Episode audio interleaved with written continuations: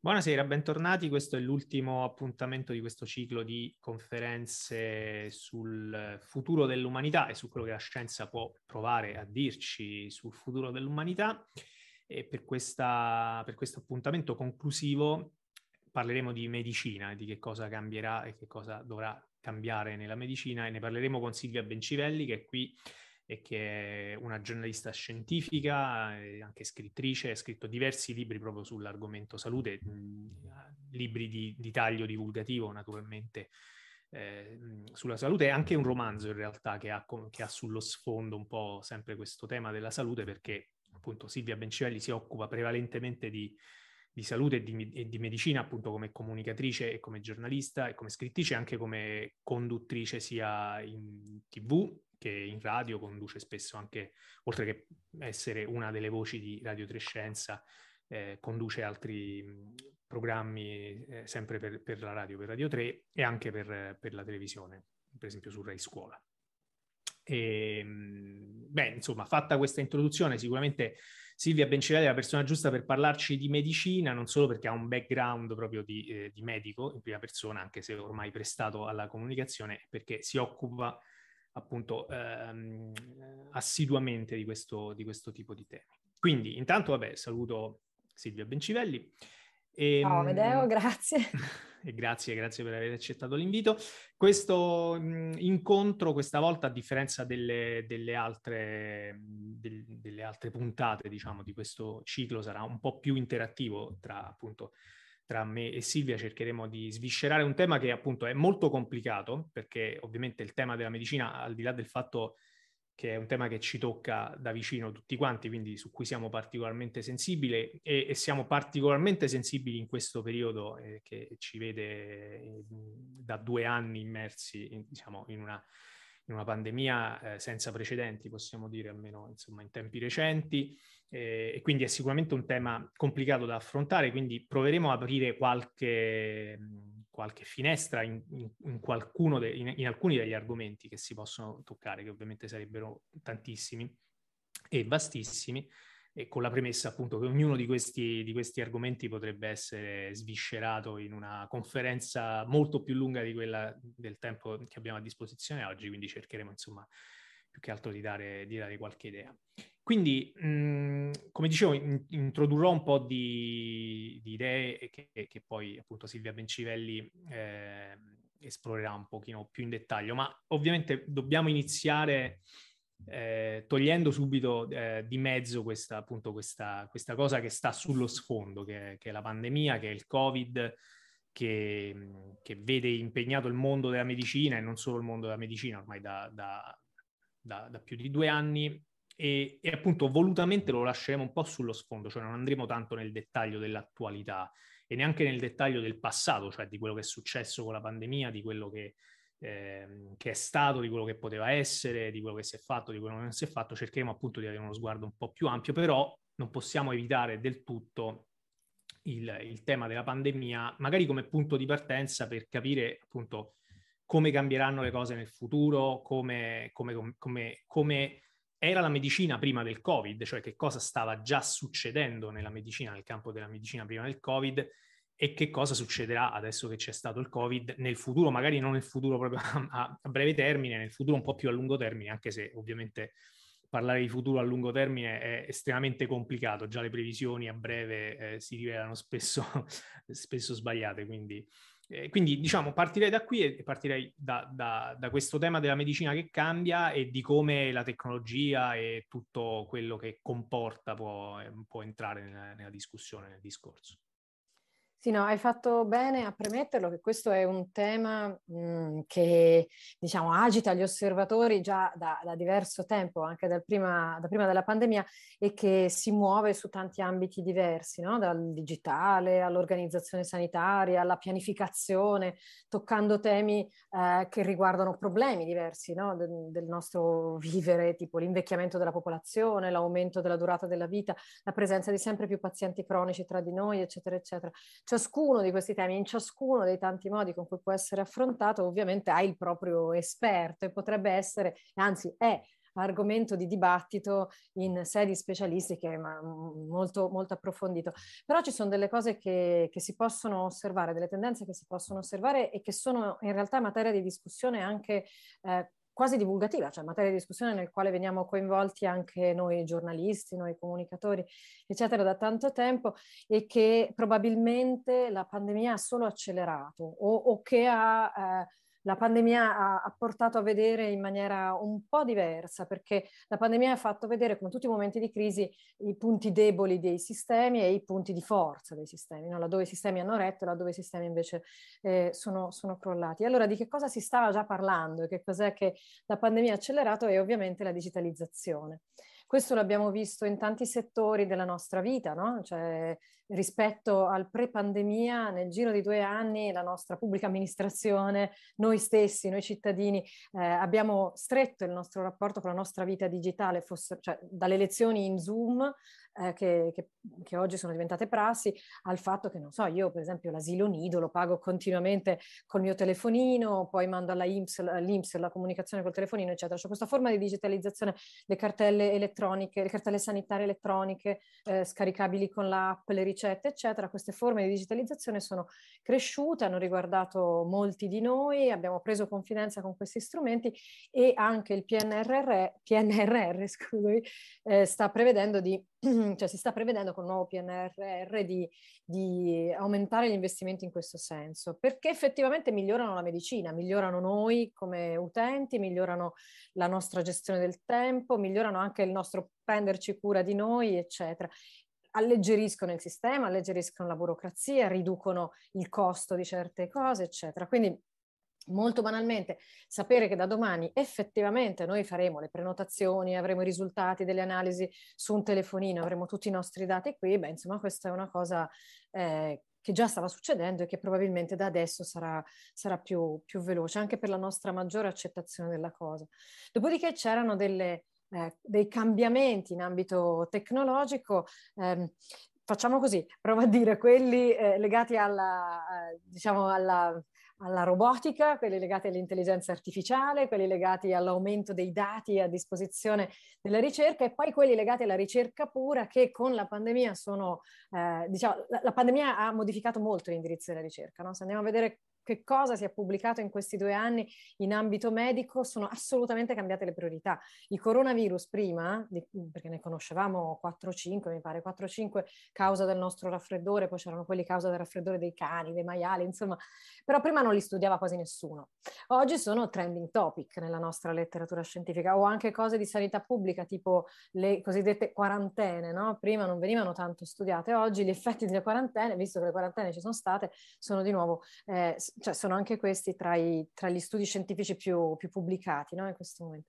E allora in questo io ci metto un tipo di medicina che prima sembrava una roba da sogno, che è la medicina RNA, e che invece domani sarà probabilmente, un domani molto vicino, sarà la chiave di tante cliniche. Allora, cominciamo con quello che eh, che ti ho detto, appunto, che ho nominato nel grande settore della tecnologia digitale, della tecnologia digitale, della tecnologia informatica, dell'intelligenza artificiale, eccetera. Tante di queste modifiche stavano già avvenendo e sono già avvenute. Centinaia di software, centinaia, se non migliaia di app sui nostri telefonini con i quali noi guardavamo il conteggio dei passi, il calcolo dei giorni del ciclo mestruale. Chiunque abbia affrontato una gravidanza in questi anni ha avuto un'app per il conteggio delle settimane, per ricordarsi esattamente quali esami fare, quando, eccetera. Quindi già queste cose in, in parte esistevano, ma eh, l'ingresso alla grande dell'intelligenza artificiale e eh, dei dati nella nostra vita ci permetterà di fare delle cose che fino ad adesso erano avanguardia, tipo la diagnostica diagnostica. L'analisi delle immagini, soprattutto delle immagini digitali, no? le immagini del nostro corpo, per esempio quelle di un TAC, eh, già oggi ci sono dei software che eh, sono capaci di farla molto meglio degli esseri umani, dei radiologi più esperti. E qui per esempio ha già cominciato a lavorarci Google con uno strumento che si chiama DeepMind, che è un'azienda di proprietà della Google, eh, che per esempio ha, ha sviluppato un algoritmo che è capace di individuare un tumore iniziale alla mammella con una precisione dell'11 e passa per cento maggiore rispetto a un gruppo di radiologi. Quindi questo tipo di, di cose nella diagnostica quotidiana saranno sempre più, più praticate. Eh, ovviamente qui ci si può chiedere che fine fa il medico e il medico continuerà a esistere, ridefinirà la sua, diciamo, la sua professionalità, ridefinirà il, il, rapporto con il paziente, con la tecnologia, eccetera, ma queste sono cose che sono sempre successe, non ci devono spaventare. La, la, la radiologia un giorno non c'era, il giorno dopo c'era, il medico si è ridefinito già diverse volte, è successo nella storia e succede di continuo negli ultimi decenni, per cui questo non ci deve assolutamente spaventare. Poi, per esempio, cambierà, ehm, cambierà la, la, la, ricerca preclinica, diciamo così. Tutta quella ricerca che oggi avviene, per esempio, sullo screening di tante molecole, no, io ho una molecola che ha un effetto biologico, ne faccio tante simili, le butto in laboratorio e vado a vedere quali di queste funzionano meglio, studio le più promettenti e levo di mezzo, levo da questa maratona quelle meno promettenti. Ecco, tutta questa ricerca preclinica verrà accelerata dall'intelligenza artificiale, possibilità di simulare studi di laboratorio, possibilità di, eh, di fare ora qui non entriamo nel dettaglio, ma di fare una ricerca un po' diversa da quella che si fa adesso, anche limitando per esempio l'utilizzo di animali no? e utilizzando sempre di più sistemi ad ampia tecnologia. Poi ci sono delle cose che saranno sempre più, um, più pensabili grazie all'intelligenza artificiale che riguardano i nostri processi. No? Quindi, eh, per esempio, tu hai un, dei sintomi che vanno indagati, non ti basta uno specialista, c'è da stabilire una diciamo, una catena di montaggio, un sistema tailoristico per affrontare il tuo problema, eh, in cui tu devi fare dei percorsi. Ovviamente più questi percorsi sono brevi, sono efficienti, eccetera, più eh, tu hai, eh, sei un, ovviamente un paziente soddisfatto, si perde meno tempo, hai più possibilità di affrontare il tuo problema e, e di affrontarlo in maniera soddisfacente. Ecco, tutto questo può essere gestito su base, insomma, su base informatica in maniera molto migliore rispetto a quello che si fa adesso. Quindi c'è anche tutto un lato, diciamo, diciamo che assomiglia un po' all'amministrazione della materia sanitaria, ma che in realtà è cruciale quando eh, noi siamo pazienti, che sarà gestito sempre di più con questi, con questi sistemi. Ovviamente tu dirai, vabbè, ma qui ci sono cose alte e basse, alcune sembrano informatica semplice, altre sembra no, la, il futuro, tipo la robotica, la protesi di mano artificiale, eccetera. Sì, sono alte e basse. Considera che l'intelligenza artificiale per noi è un contenitore, oggi soprattutto a livello divulgativo, poi gli esperti non direbbero così, dentro cui infiliamo dei sistemi che si definiscono narrow, cioè dei sistemi deboli, mh, hm, che funzionano come dei grandi eh, programmi informatici molto simili a quelli attuali, ma sostanzialmente funzionano su base statistica, non introducono niente di nuovo. E poi ci sono c'è il futuro, sono i sistemi broad e lì dovremo vedere se davvero riusciranno a fare qualcosa per la medicina. I sistemi broad sono quelli per cui l'intelligenza artificiale ragiona, risolve problemi, impara, eccetera. Io te li ho buttati tutti lì perché effettivamente eh, non si sa bene eh, no, quale, quale, di questi sistemi, laddove, in quanto tempo riuscirà a a, entrare nei nostri ospedali, però di sicuro tutto questo avviene già, così come nel campo della didattica, per esempio, della didattica della medicina, del, dell'esercitazione del chirurgo, eccetera, si utilizzano sempre di più sistemi di realtà virtuale no? o di realtà aumentata. Questo forse noi pazienti non lo vedremo molto, a meno che non, non vengano usate certe sperimentazioni in ambito neurologico no? per la riabilitazione, ma eh, in realtà stanno entrando sempre di più nel training avanzato, per esempio, dei, dei chirurghi.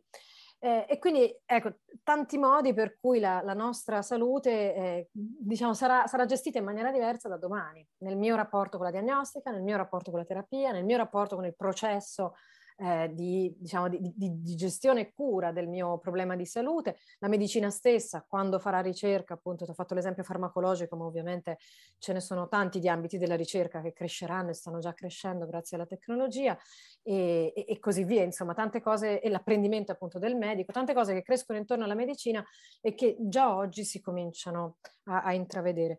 Si cominciano a intravedere così tanto che, e qui ti ripasso la palla perché mi rendo conto appunto che ho cominciato dicendoti ci vorrebbe sarebbe un esperto per ciascuna di queste cose e te le ho fatte solo assaggiare, ma insomma, tanto che appunto eh, mi pare un anno fa o due anni fa, l'Economist, che periodicamente pubblica dei fascicoli dal titolo What If, no? Che cosa succederebbe se? Eh, ha dedicato la, il suo what if alla medicina, quindi che cosa succederà o succederebbe se ha messo lì tutta una serie di cose appunto che riguardano il futuro prossimo della medicina e una era cosa succederebbe per noi pazienti, cosa succederebbe nel, nell'ambito sanitario se a vincere il premio Nobel per la medicina nel 2036 fosse Iulia. E chi è Iulia? È un sistema di intelligenza artificiale che è così ovviamente inventato, che potrebbe risolvere eh, alcuni problemi mh, hm, della medicina che noi oggi non possiamo, non sappiamo, non, siamo in grado di risolvere, per esempio il problema dell'antibiotico resistenza, no? quindi usando al meglio gli antibiotici o usando nuove possibilità di trattamento delle malattie batteriche, Giulia potrebbe fare quello che oggi nessuno scienziato, nessun medico è stato in grado di fare. Sono futurologie, ma futurologie nemmeno tanto, perché quando mi hai chiesto no, appunto di, di esplorare il tema, sono andata a vedere quante app per la salute ho qui e io che sto bene, non, non, appunto dopo la gravidanza l'ho buttata via la mia app sulla gravidanza, ma ce ne ho almeno quattro. Mm? Ho quella che mi misura il battito, ho quella calendario, passi, mestruazioni, eccetera, eccetera, che poi è sempre più ricca, dentro c'è il volume delle mie cuffiette, eh, l'alternanza passo destro, passo sinistro, quindi anche quanto sto dritta con la schiena. Ormai mi dice una serie di cose che non avrei mai pensato di valutare e mh, mm, ho quella che mette insieme i dati cardiologici no? che posso utilizzare. Ho quella per misurare, per verificare il Green Pass, perché quando ho fatto lezione all'università, l'università me l'ha data e questa tutto sommato è anche questa un'informazione formazione sanitaria e una quarta che adesso non ricordo, ma insomma cominciamo ad averne tante. Ah beh sì, certo, la Regione Lazio e la cartella sanitaria, quindi sì, ecco.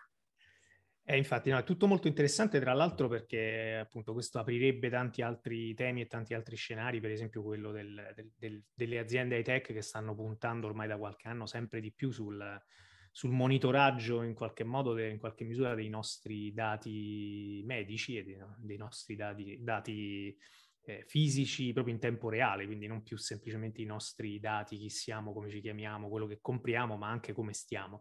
E quindi questo aprirebbe tutto un altro cioè... tema sulla, sulla medicina, e su, sul, sul, ruolo appunto della tecnologia nella medicina. Poi tra l'altro mi, mi, mi fa sorridere un po' questa cosa del, del premio il premio Nobel um, a un'intelligenza artificiale, perché questo tra l'altro è un tema che ritorna anche in altri campi della scienza, anche nel, nel mio campo, in fisica, eh, qualche anno fa ci fu diciamo, un po' di dibattito intorno al fatto se in futuro il lavoro stesso dei fisici teorici, cioè di quelli che provano a interpretare il, il, il vasto insieme di dati che, che, ci fornisce l'universo, provano a interpretarli, a semplificarli, a renderli intellegibili con dei modelli e delle teorie, se questa cosa potesse essere rimpiazzata prima o poi in realtà da un'intelligenza artificiale che magari capirebbe delle cose che noi non potremmo neanche capire, forse, però magari metterebbe un ordine nei dati che noi non riusciamo a, a mettere in questo momento, chissà. Insomma, è molto interessante, ma a, a, questo proposito volevo appunto quindi spostare un po' il, il tema da, da, quello della, come dire, della, della diagnosi e del, e, del ruolo, e del ruolo del medico e della tecnologia nella diagnosi a quello della, della ricerca, cioè è un po' anche già accennato, quindi forse hai già detto qualcosa su come cambierà proprio la ricerca medica e mettere dentro, questa, dentro questo tema, tanto per rendere le cose ancora più complicate, il ruolo della comunicazione, perché naturalmente quello che è anche accelerato tantissimo nel, negli ultimi anni, grazie anche ancora alle, alle tecnologie, è il modo in cui circola l'informazione, quindi come si comunica non solo con il pubblico, ma anche tra, tra, tra scienziati e come questo poi ha, ha un impatto eh, sulla ricerca e, e, sullo sviluppo, per esempio, di nuovi farmaci o di nuove, o di nuove cure o di nuove medicine. Sì, guarda, hai accennato in parte ai big data, in effetti, big data, grandi dati, e in effetti prima io l'ho, l'ho un po' trascurata, scusa, mi inclino un attimo il computer perché in questo momento credo di essere molto, ho una casa molto assolata. Eh, questa cosa dei big data in medicina, eh, in sanità, è, è, molto molto importante, tant'è che esiste addirittura una definizione ufficiale della comunità europea su che cosa siano i big data in sanità perché sono grossi set di dati che vengono archiviati elettronicamente, che hanno lo scopo precipuo di migliorare le prestazioni del sistema sanitario. Però sono dati tuoi, eh, sono, mm. capito, la tua pressione sanguigna, come reagisci a certi farmaci, il tuo rischio cardiovascolare, che cosa ti è successo eh, in questi giorni e così via. Quindi pongono ovviamente dei, anche dei problemi di, di, di privacy, di gestione dei dati. Ovviamente il dato scorporato, anonimizzato e messo lì che te ne frega se, se, se originariamente era tuo. Eh, però insomma anche queste cose sono, sono molto delicate e con eh, i, i, grandi dati in sanità, ci si fa quelle che oggi vengono chiamate le real world data, cioè diciamo i big data del mondo reale, quindi sono i big data basati sulle informazioni cliniche, quelle vere che ti danno i pazienti e con queste si può ottenere una grande precisione statistica, però rientriamo appunto in quel campo probabilmente ancora narrow dell'intelligenza artificiale, cioè eh, ancora, che ancora non è in grado di imparare e capire cose diverse da quelle che gli abbiamo insegnato noi, cioè è, capa- è capace di fare quello che noi gli insegniamo a una scala molto alta, ma più o meno lì eh, più o meno da quelle parti si ferma. Quanto alle questioni di pubblicazione, ecco, anche questa cosa di avere grandi numeri, grandi dati, grandi moli di informazioni, stava già cambiando la medicina, sta già cambiando la medicina da un, un pezzo. Eh, come è successo a voi, anche le, la ricerca biomedica si è trovata a un certo punto nella situazione in cui produceva tanti dati, tante informazioni, ma non era altrettanto facile eh, o veloce eh, interpretarle queste informazioni e questi dati. No? Quindi tanti di questi non si capiva bene come, come utilizzarle. Tuttora per certe, per certe cose eh, è, è, così. E, ehm, e poi c'è la questione della condivisione di questi dati. No? La condivisione di questi dati, come dici tu, ci riporta a parlare della pubblicazione scientifica. Questa stava probabilmente già cambiando, ma con la pandemia ehm, è, successo, è successo qualcosa di più. La pandemia è stata giudicata dagli editori, gli editori delle riviste scientifiche, che sono editori privati, un problema umano emergente di interesse superiore. Insomma, non so bene, non mi ricordo bene la definizione che, che è stata data, però eh, in maniera molto ragionevole, molto generosa, se vuoi, rispetto alle precedenti politiche sulle pubblicazioni scientifiche, è stato deciso che eh, le riviste scientifiche pubblicavano anche dati eh, relativi alla ricerca medica che avessero già avuto una mh, certa diffusione. In particolare mi riferisco all'universo dei preprint, che per l'ambito biomedico non erano tanto frequentati. In fisica voi avete più dimestichezza da, da diverso tempo con i preprint, ma perché tra di voi non girano tanti soldi e quindi nessuno si arricchirà mai con tanti dati su una cometa. Invece tanti dati su una qualche malattia per la quale stiamo cercando di sviluppare un farmaco sono eh, dati interessanti da punto di vista economico. E, e, quindi la medicina è sempre stata un pochino più, diciamo, restia ad adottare dei sistemi generosi, ecco. È, è, è, molto, è molto delicata la questione, infatti voi in fisica non avete quella cosa che si chiama conflitto di interessi, che noi in medicina manco sappiamo definirla bene, perché è talmente pervasiva, vale per, per chiunque di noi, ogni, anche l'interesse del paziente è definibile me, interesse, no? eccetera. Quindi è, è una cosa molto, molto complicata e qui ci sono interi settori di studi ecco, che la stanno affrontando. Però la questione del preprint è stata cruciale. Che cos'è il preprint? È appunto un paper scientifico che viene messo su un archivio open, liberamente visitabile da tutti e anche commentabile da tutti spesso, a seconda di come funziona il giornale, eh, prima di aver avuto la validazione di una rivista scientifica ufficiale, prima di aver avuto una pubblicazione ufficiale. Qual è la differenza? Che la rivista scientifica ufficiale tipicamente funziona per un meccanismo di peer review, quindi prima di pubblicare un, certo risultato di un esperimento, un, certo, un, certo, paper scientifico, prima lo fa valutare a qualcuno di esperto, che deve dire è fatto bene, è fatto male, va corretto, è originale, non è originale e così via. Invece pubblicare il preprint significa mettere online un, un articolo, un risultato, un set di dati non ancora verificati. Eh, questo cosa significa? Significa che può cominciare a circolare di tutto, no? Ti rendi conto? Tante delle fake news, soprattutto all'inizio della pandemia, per esempio, che dicevano cose tipo ah, alcune delle caratteristiche di questo virus assomigliano a quelle dell'HIV, oppure i cinesi sono resistenti a questo virus, per questo noi ci stiamo ammalando di più, oppure insomma tante di queste cose erano diciamo, per essere benevoli, erano dei preprint molto, molto grossolani, no? E il preprint eh, può cominciare a circolare e finire nelle mani di un giornalista, di un giornalista inesperto, può, essere, può diventare quindi fonte di notizia prima della consueta pubblicazione, della consueta revisione e così via. Ora, non è che la pubblicazione scientifica... Eh, diciamo tradizionale, quella su una rivista classica, garantisca che quella poi è la verità, no? che, che quel, l'articolo non sarà più, più, mm. rivisto o che sia scritto in maniera onesta, corretta, anche perché non so se sai che le riviste scientifiche in, in ambito biomedico al mondo sono circa, l'ho visto l'altro giorno, sto dato tipo 30.000 and counting, cioè mm-hmm. ogni anno c'è un 4% in più di riviste scientifiche rispetto all'anno prima, definibili scientifiche, Mm. quindi indicizzate, eccetera. Quindi ovviamente dentro c'è comunque del gran pattume, però pubblicare i dati online prima di averli rivisti apre ovviamente a una serie di, di deformazioni del sistema della comunicazione biomedica veramente molto complesso. Cioè a questo punto la, la complessità può esplodere fino a farti dire qualsiasi cosa, capito? Perché troverai dati che dicano qualsiasi cosa su quello. Nel frattempo ci si è anche chiesti, però questi dati sono forse un po' troppo recenti per portarci a dire qualcosa di, di, di solido, quanti di questi preprint poi diventano articoli scientifici veri. Allora, per esempio, era uscito su Science un, un, articolo che diceva, ma in realtà pochi, cioè così come vengono pubblicati sugli archive, poi soltanto il 5% trovano spazio in una rivista.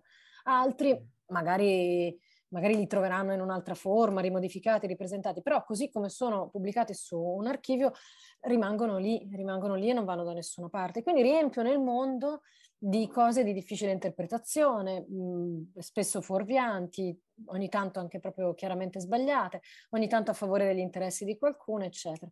Questi preprint appunto fino a un paio di anni fa non esistevano praticamente per noi non ci ponevamo il problema. Due o tre anni fa non, nessuno di noi si poneva, no, di noi giornalisti medico-scientifici, si poneva il problema della reale presenza di, di, un, di un, paper, no, de, della reale pubblicazione di un paper. Cioè tu mi dici è stato pubblicato sull'Ancet, è stato pubblicato sull'Ancet. Invece adesso noi dobbiamo rizzare le orecchie perché un paper di cui non viene definita la pubblicazione può non essere stato pubblicato, eppure potrebbe circolare nella forma preprint. Ecco, questa cosa ovviamente è molto molto complicato la, la comunicazione eh, all'interno della comunità scientifica ma anche all'esterno della comunità scientifica. Diciamo che ha, ha permesso molto, cioè ha creato molto di quel caos che l'OMS prendendo peraltro una parola inventata da un giornalista, ma insomma eh, chiama infodemia, no? che è la pletora di informazioni circolanti in mezzo alle quali si possono anche mescolare informazioni francamente sbagliate. E, e questa è una cosa mh, molto importante per la, per la cultura medico-scientifica ovviamente.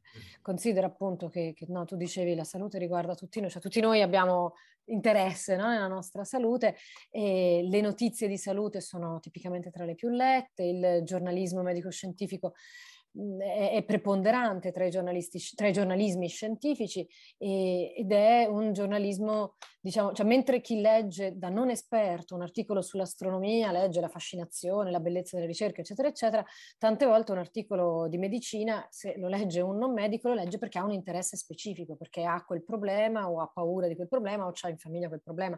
Quindi insomma c'è anche una questione di responsabilità in genere abbastanza abbastanza marcata in tutto questo. E questo appunto è uno dei, diciamo, dei cambiamenti che la pandemia probabilmente ha accelerato, non sappiamo come sarebbe andata senza pandemia, eh, probabilmente non ci sarebbe stato il via libera improvviso degli editori sen- senza una ragione di appunto superiore interesse umano come era stata la pandemia, eh, però, però è un cambiamento che noi dobbiamo registrare, dobbiamo imparare a gestire ed è molto complicato.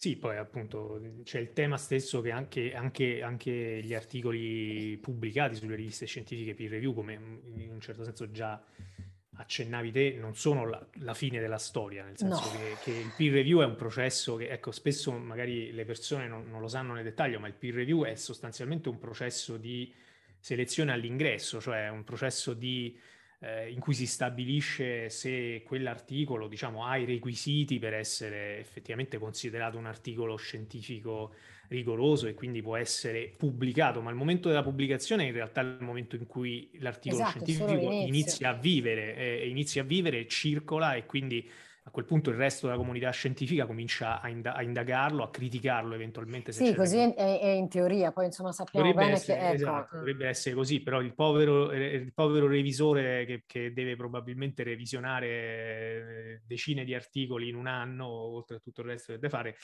non, non, riesce quasi mai a replicare, per esempio, i risultati, anche perché spesso non ha neanche le, le tecnologie per farlo. Sì, eccetera. poi ci sono spesso del, delle falle abbastanza clamorose. L'esempio tipico che si cita nel mio ambito, l'avrei sentito cento volte, è l'articolo, quello truffa, era una truffa certo. vera e propria che legava l'autismo, lo sviluppo sì, di malattie, sì. di disturbi di spettro autistico, alla somministrazione del vaccino antimorbillo. In realtà era sì. MMR, eccetera. Quella era proprio una truffa che è riuscita a forare il sistema a farsi pubblicare niente meno che dall'Ancet.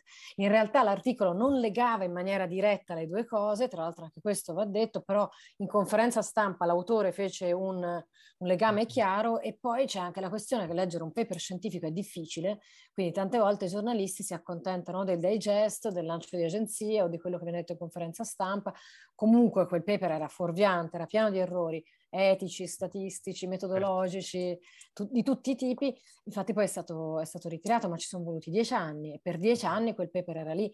E adesso tu quel paper lo trovi con su scritto retracted in alto e, e, se non sai cosa significa retracted o se hai deciso di non vedere, perché sai come funziona la mente umana, no? che vede solo quello che vuole vedere, tu quel retracted non lo vedi. Quindi non è che, che la pubblicazione scientifica, nessuno dice che la pubblicazione scientifica sia una garanzia assoluta, mm-hmm. però l'immissione nel sistema di tonnellate di dati, eh, da, dai grandi dati ero partita, può rendere davvero molto difficile eh, separare il grano dall'olio, capire che cosa stanno dicendo quei dati, capito?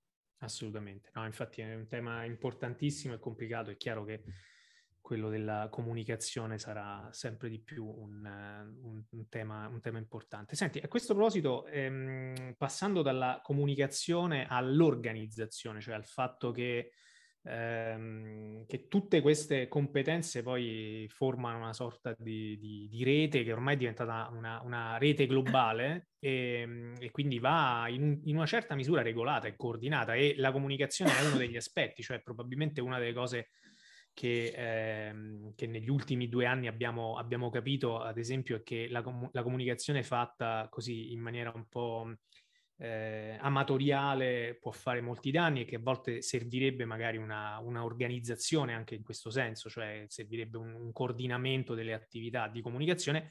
Però al di là, del, al, al di là della, del tema della comunicazione c'è proprio il coordinamento delle attività sanitarie, cioè, e, e, vediamo questa cosa nel modo in cui, per esempio, la, la, funziona la sanità pubblica e, della, e, e, delle critiche che sono state fatte alla, al, alla modalità di organizzazione della sanità pubblica nel nostro paese, ma in generale anche della sanità mondiale. E per esempio a questo proposito mh, una cosa interessante è che la pandemia ti fa vedere come non puoi più pensare in maniera esclusivamente locale, perché nel momento in cui tu per esempio hai eh, nazioni in cui hai un tasso di vaccinazione molto alto o comunque diciamo soddisfacente e altre in cui non ce l'hai per niente, non puoi pensare di essere al riparo completamente da quello che succede appunto magari a, a molte migliaia di chilometri da te dove non hanno la, lo stesso tipo di, di, mezzi e di servizi. No? Quindi eh, insomma mh, mm, mi piaceva sentire la tua su questo tema eh, dell'organizzazione, sì. che anche questo mi rendo conto è molto complesso. no, insomma. perché quando vai a vedere che cosa dicono gli esperti su queste cose, i livelli sono, a questo, insomma, per quello che mi stai chiedendo, sono due. Quello nazionale, locale, no? che parla anche di medicina territoriale, di popolazione italiana in via di invecchiamento. Sono andata a vedere i dati eh, nel 2040, cioè dopodomani gli anziani saranno 19 milioni Ora noi non saremo tra questi, ma quasi, eh, tra qualche Ancora anno dopo. no. Ecco, I cronici saranno 28 milioni, insomma stiamo parlando di una popolazione che avrà sempre più bisogno di attenzione sanitaria. Ecco. Quindi da una parte trovi questo livello e da quell'altra trovi il livello sovranazionale. In entrambi i casi eh, la considerazione che c'è dietro, cioè quello che abbiamo imparato dalla pandemia, quello di cui dovremmo fare tesoro, se così si può dire rispetto a una tragedia come questa della pandemia, è che eh, la salute dipende da molti fattori. La salute del singolo dipende dalla salute della collettività, ma questo lo sapevamo, l'avevamo già scritto anche nella Costituzione e anche se non, diciamo, se non lo praticavamo con grande attenzione, perché in certe, soprattutto in certe regioni del nostro paese l'accesso ai servizi sanitari non era così eh, garantito a tutti quanti, non era così semplice tutti quanti, però insomma noi, soprattutto noi italiani, di questo abbiamo fatto un punto d'orgoglio, eh, n- lo sapevamo già, ecco, lo sapevamo già, mm. ma c'è di più, abbiamo capito che tra i fattori eh, dai quali dipende la salute del singolo, oltre dalla salute degli altri, ci sono l'organizzazione dei servizi sanitari a livello piccolo, a livello medio, a livello grande, la scuola, i trasporti, tutta una serie di cose che non consideravamo tanto legate alla salute, l'economia, no? la salute mentale, abbiamo visto quanto dipende dalla nostra possibilità di, di, lavorare, di socializzare, di realizzarci anche in cose piccole, come la pizza del sabato sera, come, cioè come già questo ci ha, ci ha, riportato a una prospettiva di vita abbastanza più, insomma, più sorridente di quella che avevamo un anno fa. E, e poi dalla salute degli altri, dalle migrazioni, dalla salute di popoli che consideriamo lontani e che lontani non sono per un virus quasi più niente, è lontano nel 2022, ci metto un istante a prendere un aereo e, no? e, a viaggiare addosso a una persona che in quel momento non ha sintomi o che non ne avrà mai, magari perché è molto sana o perché non è capace di sentire sintomi, perché anche qui noi siamo tutti un po' diversi, no? c'è chi balza su al primo mal di gola e chi quasi non si accorge no? di, avere, di, avere, doloretti finché proprio non è stecchito. Non parlo della febbre, che quella è oggettivabile, no? ma... Mm e, e, e, ci siamo resi conto sempre di più che eh, il nostro mondo, appunto, da, per quanto riguarda le malattie, non ha frontiere. L'essere umano è lo stesso, si ammala delle stesse cose, eh, comunque si chiami, dovunque abiti. E, e, l'essere umano ha bisogno delle stesse cose, ha bisogno di mangiare, di bere, di lavarsi, di sentirsi in una posizione dignitosa rispetto agli altri. E se non ha queste cose si sposta come possiamo eh, pensare di, di, di impedircelo? No? Perché l'abbiamo fatto anche noi. Io sono venuta a abitare a 300 km da casa mia, anch'io mi sono spostata per fare un lavoro che mi piaceva di più. Quindi eh, è normale che ci sia gente che per ragioni molto più cogenti di questa pensi di fare decine di migliaia di chilometri. E spostandoci le frontiere non hanno quasi più significato. E poi c'è il resto della natura, anche questo lo sapevamo già in una certa misura, però perché ogni anno l'influenza fa il giro no? tra maiali, uccelli, maiali, papere, uomo, insomma più o meno. E, e, adesso l'abbiamo visto con una zoonosi vera e propria, quindi c'è un virus che prima non colpiva la nostra specie, ma che poi ha fatto il salto di specie ed è diventato un virus umano e che adesso probabilmente ci scambiamo con un sacco di altri animali, nemmeno sappiamo quali sono questi animali perché è difficile ora riuscire a tracciare la vera diffusione di questo virus e, e abbiamo capito che, che, non ci si salva da soli, non solo rispetto a te o rispetto a un signore che in questo momento abita in Botswana, c'è un planisfero qua per questo ho alzato gli occhi, abita in Botswana o in Thailandia, ma non ci si salva da soli nemmeno rispetto a un pipistrello di una grotta del, no, del, del come si chiama, il Sichuan o rispetto a un tapiro del Borneo. Esistono i tapiri in Borneo? Forse... Non ne ho Vabbè, idea. Infatti ci sono i naturalisti che sono sempre pronti, no? È una foto di uno scoiattolo volante, no? di una marmotta viaggiatrice. Vabbè, e, e, e, quindi insomma ecco che non ci si salva da soli da nessun punto di vista su questo, su questo pianeta. Questo l'abbiamo imparato. E allora questo uno dice, vabbè, ma che cosa ci possiamo fare? Beh, noi come esseri umani possiamo organizzare appunto le cose su quei due livelli che dicevo il nostro più nel piccolo, il nostro nazionale, che è un livello in continua discussione da, eh, da 40 anni, in realtà poi da, dagli anni 90 in maniera eh, federale come, come, adesso, con tante riforme che hanno poi distribuito in maniera eh, molto precisa le competenze rispetto alla sanità da una regione all'altra, che hanno fatto sì che insomma ammalarsi in Calabria, in Toscana o in Lombardia non sia esattamente la stessa cosa a parità di, di malattia, ecco, in questo momento.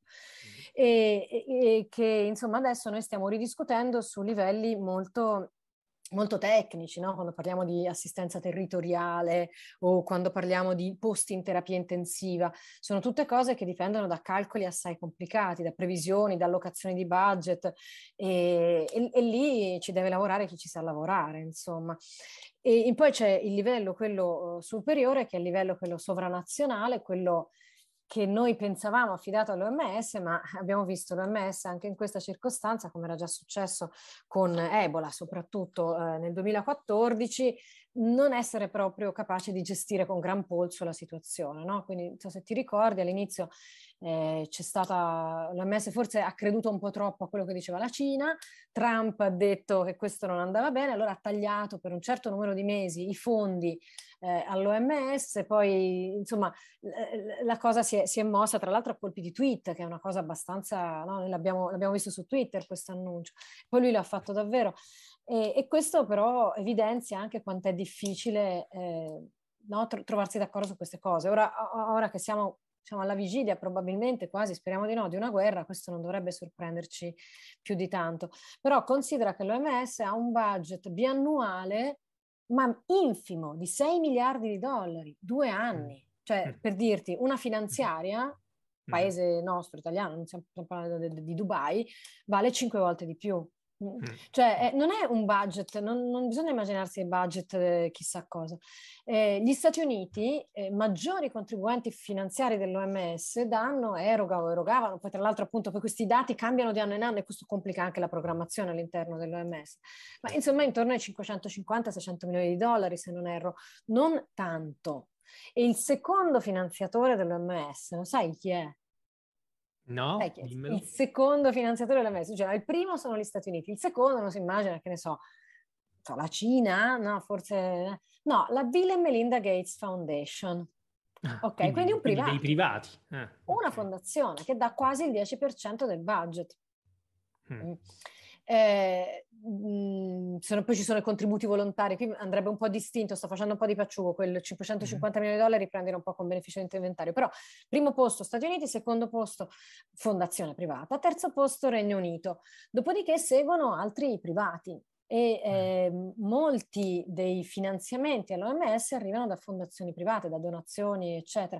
E questo ovviamente eh, impone una certa fragilità all'OMS, perché eh, se il privato gli dà i soldi solo per lavorare su una certa, su un certo tema, una certa malattia, l'OMS è difficilmente alle mani libere, no? Idem, tutti questi fondi nazionali alle volte possono essere vincolati a certi obiettivi e così via, quindi non è cioè l'OMS è molto molto debole.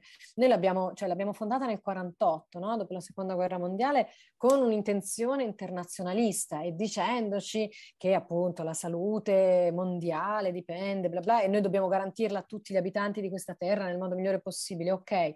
Dopodiché eh, in questo momento non è capace di fare moltissimo. Esistono del, diciamo, delle regole, dei documenti legali internazionali per i quali gli Stati membri si impegnano a, a, a fare quello che dice l'OMS a beneficio della, della salute di tutti, no? quindi per esempio in casi di emergenza come la pandemia, ad adeguarsi a questo e quest'altro, però poi abbiamo visto che che, che, che, tanti paesi fanno come gli pare. Ma cosa ha fatto l'OMS di buono per noi? Beh, ha imposto all'Unione Sovietica di fare i vaccini contro il vaiolo, quindi qualcosa l'ha fatto, qualcosa però di molto diplomatico.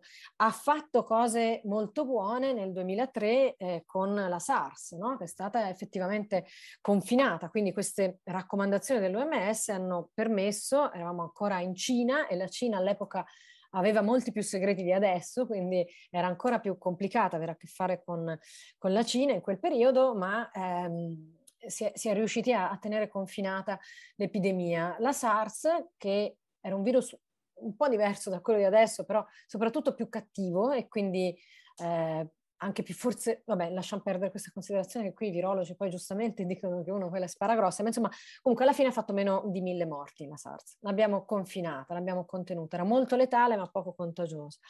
E dopodiché l'OMS ha avuto alti e bassi, appunto dipende, dipende molto da chi è stato capo dell'OMS. E appunto con, con Ebola ci sono, ci sono state delle, delle grosse critiche, con la suina idem, qualcuno dice che l'allarme era troppo alto, qualcuno dice no, che invece era un allarme ragionevole, che la suina non è diventata pandemia grazie a questo intervento tempestivo, però, ehm, però di fatto eh, l'OMS non è che possa imporci, non è forse ancora meno dell'ONU, insomma, cioè noi con questi organismi sovranazionali in questo periodo abbiamo un po' di, un po di problemi. Sappiamo che eh, però esistono degli, diciamo, degli, studi che ci permettono di capire o di immaginare quali sono i sistemi sanitari che reggono meglio a un'emergenza come la pandemia. E, e sappiamo che l'OMS forse, no sappiamo, possiamo augurarci che l'OMS intervenga in questi sensi, quindi eh, aumentando l'adesione eh, a questi parametri no? rispetto ai servizi sanitari dei vari paesi, eh, però, però, questo non possiamo, non possiamo imporre che avvenga, capito? Mm-hmm. Quindi, quindi boh, mm, c'erano diverse altre cose che io avevo considerato di, di dirti a proposito appunto questo è l'OMS, i servizi sanitari del mondo, eccetera, eccetera. Ah, mh, mm, No, vabbè, non entriamo troppo nel, nel, dettaglio, però ecco, i due livelli di considerazione sono questi. Casa nostra è quel che si può fare e casa di tutti è quel che purtroppo non riusciamo a fare. E... Sì, e poi soprattutto uno potrebbe chiedersi che cosa succederà la prossima volta, se ci sarà una prossima volta, ma probabilmente... Già, perché se sarà, posso prima... permettermi una ventata d'ottimismo, non è che ecco. la pandemia da coronavirus impedirà a un virus influenzale di fare la propria pandemia Certo. A meno che, ne abbiamo visto per due anni, queste influenze sono state quasi assenti no? tra di noi.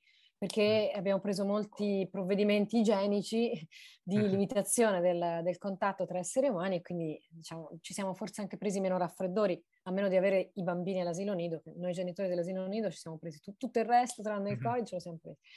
Ma, ma appunto, cioè, eh, gli altri virus continuano a esserci e, mm. e, non è che i virus si fanno sgambetti, semmai virus de- dello stesso tipo, no? Se tu hai un virus dominante, influenzale, mm. altri virus possono essere ostacolati da cross reattività, anticorpi che reagiscono. Mm, però appunto non è che noi, a parte che dalle pandemie è difficile dire cosa vuol dire uscire dalla esatto, pandemia. no, no, no, infatti ecco, stavo dicendo cioè... quando dicevo quando pensiamo alla prossima volta, non pensiamo alla prossima volta a esclusione di quella che già c'è, perché quella che già c'è è bello che capito che ce la porteremo avanti. Purtroppo prima vivevamo in un Luna Park, non eravamo tanto. Che è successo? E non apprezzavamo forse neanche troppo. No. Vai, scusami. E, ehm, no, insomma, per, forse abbiamo già toccato tanti temi e ovviamente ci sarebbe tanto di, di, di cui continuare a parlare, ma mh, visto che non abbiamo, diciamo, tutto, tutto, il, tutto il tempo del mondo, volevo chiederti qualcosa invece a proposito, visto che abbiamo detto anche eh, quello che abbiamo capito a livello di ricerca negli ultimi tempi e, e, forse anche quello che magari poi ci porteremo per il futuro, magari di dire qualcosa a proposito di questa parolina magica che molti di noi eh, non avevano ma- mai nemmeno sentito fino a poco tempo fa e adesso è diventata una, una cosa che tutti ripetono, cioè l'RNA o meglio l'mRNA RNA nel caso dei, dei vaccini in questo caso. Insomma, se, se c'è qualche qualche prospettiva che viene da, da questo tipo di, di, arma e di ricerca e insomma che cosa, che cosa dobbiamo aspettarci. No, c'hai, c'hai, ragione perché questa è una, quando si dice no, la nuova medicina che nasce dalla pandemia, più spesso che ai sistemi sanitari ci si riferisce a questa nuova tecnologia a mRNA. Cioè, sono andata a rufolare un po' in giro, ho trovato queste espressioni carine, renaissance, renaissance, rinascimento, insomma, mm-hmm. c'è gente che si è già messa a fare questi giochi di parole. Queste te- vabbè, l'RNA è, è informazione, e questo è tra l'altro una cosa bellissima, no? perché le, la nuova medicina è sempre più immateriale, ci si muove appunto eh, usando l'informazione per produrre terapie. No? L'RNA è informazione ed è un'informazione che viene presa dal DNA e che nelle nostre cellule, perché poi i virus eh, sono un'altra roba, ma insomma nelle nostre cellule l'RNA è quello che prende l'informazione dal DNA e lo porta laddove questa informazione deve essere tradotta in proteine. No? Ed è eh, un'informazione effimera, nelle nostre cellule c'è, c'è tanto DNA, di volta in volta devono essere prodotte proteine diverse a partire da questo tanto DNA, scusate, credo di aver detto DNA, l'RNA eh, viene eh, pre, pro, diciamo, allestito soltanto per quel pezzettino di DNA quando serve, dopodiché l'RNA si degrada e ci sarà poi un altro pezzo di DNA che diventa un'altra proteina, eccetera. Quindi diciamo, eh, non è informazione, non è una biblioteca, ma è come un messaggino WhatsApp, l'RNA, ecco, è fatto per quel momento lì quando serve quel momento lì. Mm, c'erano da 10-20 anni, a seconda di come si vanno a vedere le cose, degli studi sulla possibilità di usare questa informazione dell'RNA eh, per mh, mm, strategie terapeutiche contro tipicamente il tumore, tipicamente certi tipi di cancro, ma anche eh, in misura minore verso malattie autoimmuni e malattie infettive.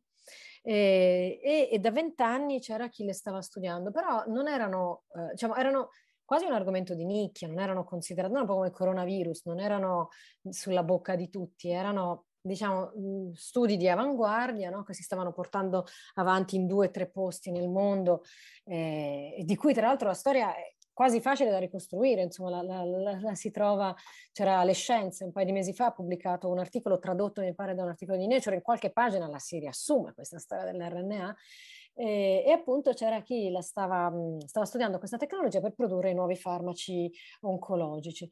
E a un certo punto, agli inizi del 2000, quando è stato sequenziato eh, il genoma del, del, virus della Covid, eh, è stato reso pubblico un genoma a RNA. E ci sono stati due signori che lavoravano su queste tecnologie in Germania, questi due eh, di cui sbaglio sempre a pronunciare i nomi, eh, che hanno avuto l'idea, ma dal giorno alla notte, dal, nel giro di poche settimane l'hanno realizzata, di usare queste piattaforme già allo studio per altre cose eh, per, eh, diciamo, per produrre vaccini basati su quell'informazione. Cioè l'idea è questo sistema è un, questo sistema con cui oggi produciamo i vaccini è una specie di trasportatore di informazione. Questa informazione poi viene usata dalle tue cellule. Chi la stava studiando la stava studiando soprattutto per produrre farmaci mirati contro certe proteine del cancro, quindi farmaci molto precisi. Eh, ma allora hanno avuto l'idea di imporre a questo sistema l'utilizzo di un altro tipo di informazione e effettivamente l'idea funzionava. Nel giro di, di poco sono diventati eh, vaccini poi sono stati studiati, non so se ti ricordi, c'era la corsa, no? la produzione del vaccino, c'era il New York Times che c'era il vaccinometro, no? che alla fase 1, fase 2, fase 3. Sì. Questi sono stati effettivamente velocissimi e hanno, hanno prodotto eh, dei vaccini ragionevolmente, per quanto se ne sa adesso, insomma, eh, sicuri, perché l'RNA è effimero, quindi io te lo inietto, l'RNA produce fa il suo mestiere di, di, messaggero informativo, dopodiché si degrada, no? Quindi non c'è ragione di pensare mm-hmm. che, che, possa crearti dei danni a lungo termine, perché lui se n'è andato. Mm-hmm. E ci sono altri problemi tecnici, mille altri problemi tecnici, perché proprio questa degradabilità, per esempio, c'era da, da, da avvolgerla in un involucro che la rendesse meno, meno sensibile e così via. Mm-hmm. Vabbè, e, ehm, e quindi eh, questi vaccini sono stati prodotti nel giro di poco dimostrando al mondo che questa tecnologia poteva essere veramente versatile, adattata a un sacco di cose, eccetera.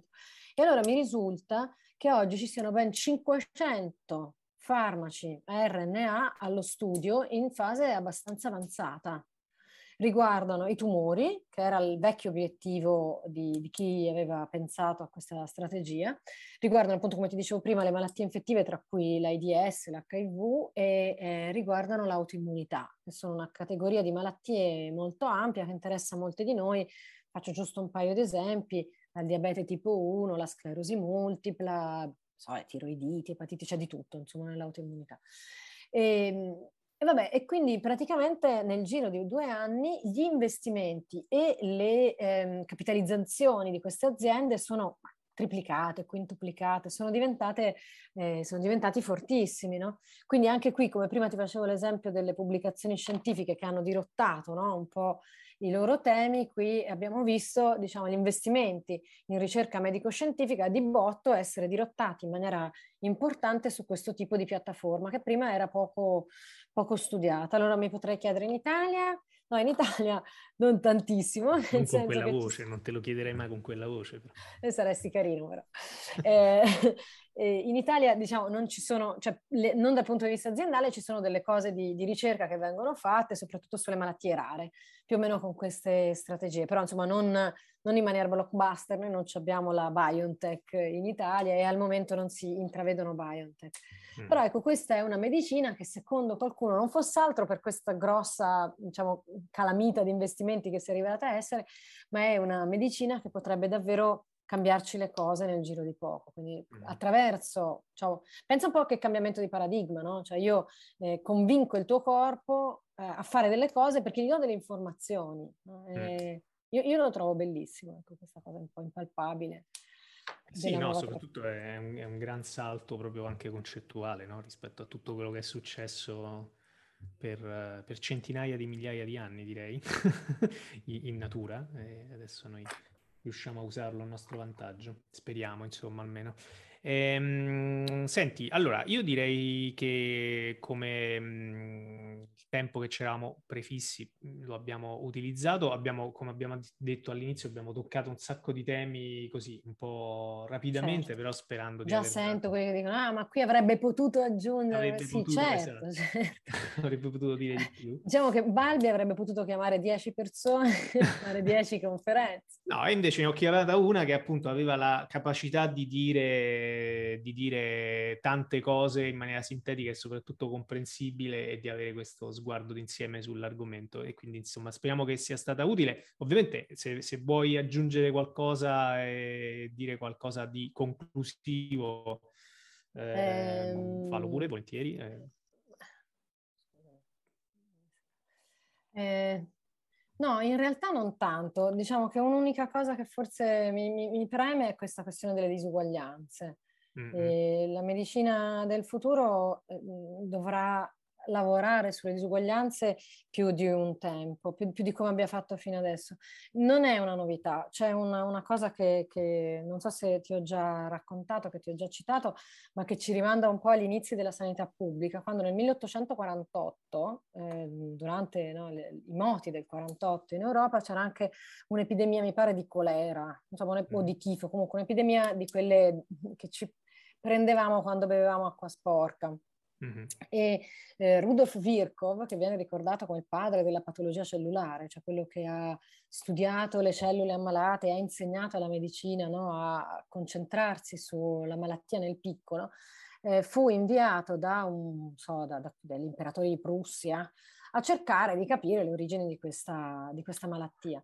E lui eh, tornò indietro dicendo, signori, la ragione di questa pandemia è la povertà. Eh, non potete pensare no, di, di curare le persone senza dar loro da mangiare, senza dar loro istruzione, situazioni dignitose, case, fogne, eh, sistemi igienici e così via. E, e, pronunciò una frase che io adesso citerò male perché non, non me la sono preparata, mh, per cui insomma la, la, la, la medicina è una scienza sociale e la politica non è altro che medicina su larga scala.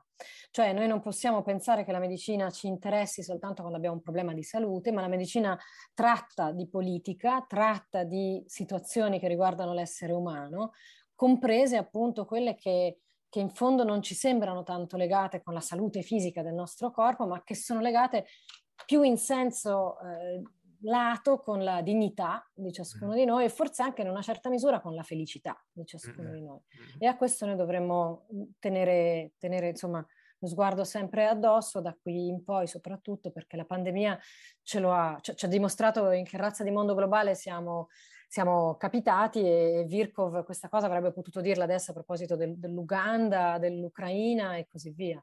Eh sì, giusto, mi sembra una ottima conclusione. E, ehm, allora, grazie davvero, grazie a Silvia Bencivelli per queste idee, per questi spunti sulla, sulla medicina del futuro, ma anche del presente in realtà.